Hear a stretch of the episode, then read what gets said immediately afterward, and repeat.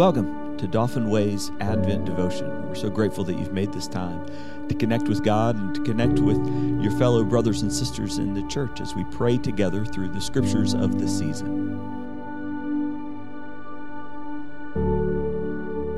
Hi, this is Kathy Jorgensen. It's December 9th. We'll continue our time together in devotion.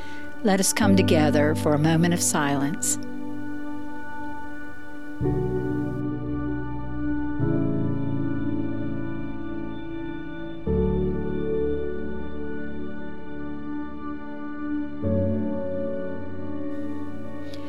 Today we have two historic Wesleyan questions to consider.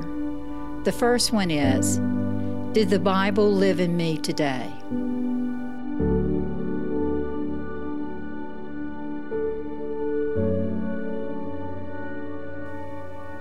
The second one is Do I give it time to speak to me every day?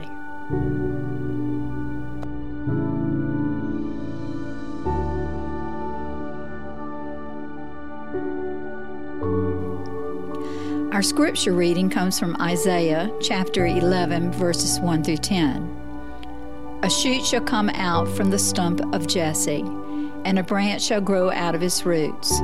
The Spirit of the Lord shall rest on him the Spirit of wisdom and understanding, the Spirit of counsel and might, the Spirit of knowledge and of the fear of the Lord. His delight shall be in the fear of the Lord. He shall not be judged by his eyes see, or decide by what his ears hear. But the righteousness he shall judge the poor, and decide with equality for the meek of the earth. He shall strike the earth with the rod of his mouth, and with the breath of his lips he shall kill the wicked.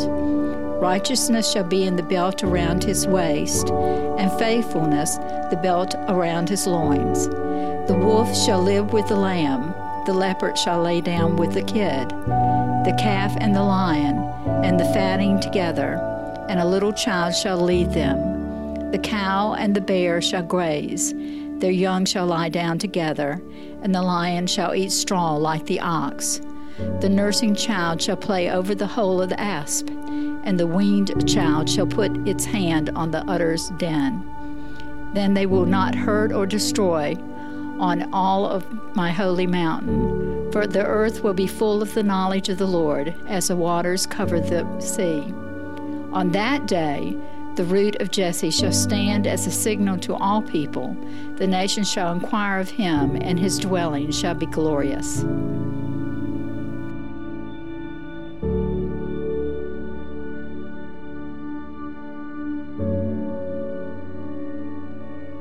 May we pray together. God of timeless grace, you fill us with joyful expectations. Make us ready for the message that prepares the way, that with uprightness of heart and holy joy, we may eagerly await the kingdom of your Son, Jesus Christ, who reigns with you and the Holy Spirit, now and forever. Amen.